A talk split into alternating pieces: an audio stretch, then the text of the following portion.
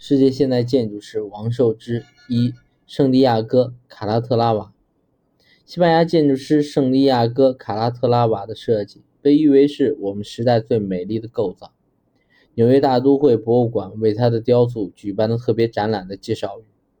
他本人则被认为是最有创意、最讲求完美、最具有影响力的当代建筑师之一。他的设计既有雕塑家的艺术感，又有工程师的精确度。更有建筑师空间想象力，在当代建筑中独树一帜。二零零五年，卡拉特拉瓦荣获美国建筑师学会 （AIA） 的年度金质奖章。卡拉特拉瓦一九五一年出生于西班牙瓦兰西亚附近的奔尼马门特，八岁便就读于美术工艺学院，学习绘画。一九六八年，他进入。瓦兰西亚的高级技术学校学习建筑，获得建筑学位，后攻读都市设计的研究生课程。1979年，他在瑞士苏黎世的联邦工业大学获得土木工程博士学位。于是，他在艺术、工程、建筑等方面都接受了良好的教育和训练。1983年，他第一次赢得了设计竞赛——瑞士苏黎世城斯塔。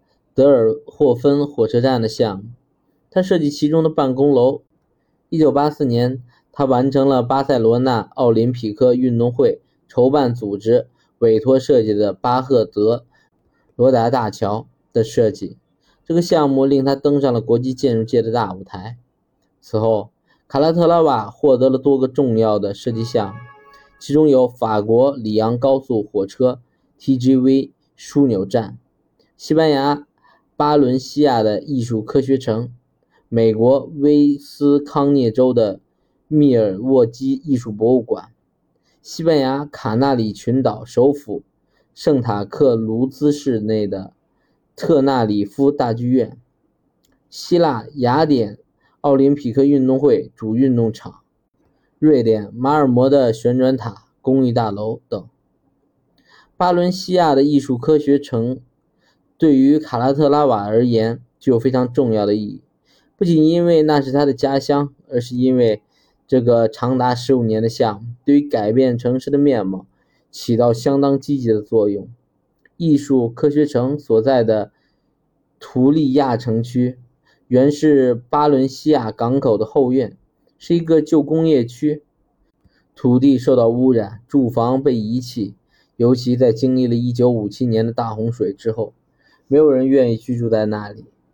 自从市政府决定以一个大型的文化项目为主导改造这个区域以来，十五年过去了，这里新建了一系列非常现代的、完全向公众开放的文化娱乐设施，成为该市最重要的旅游热点。随着这项巨大工程的竣工以及围绕着它的道路建设、城区改造的进行。图利亚成为巴伦西亚最美丽的市区之一，越来越多的人迁入这里。一个成功的文化项目，的确导致了城市的转型和发展。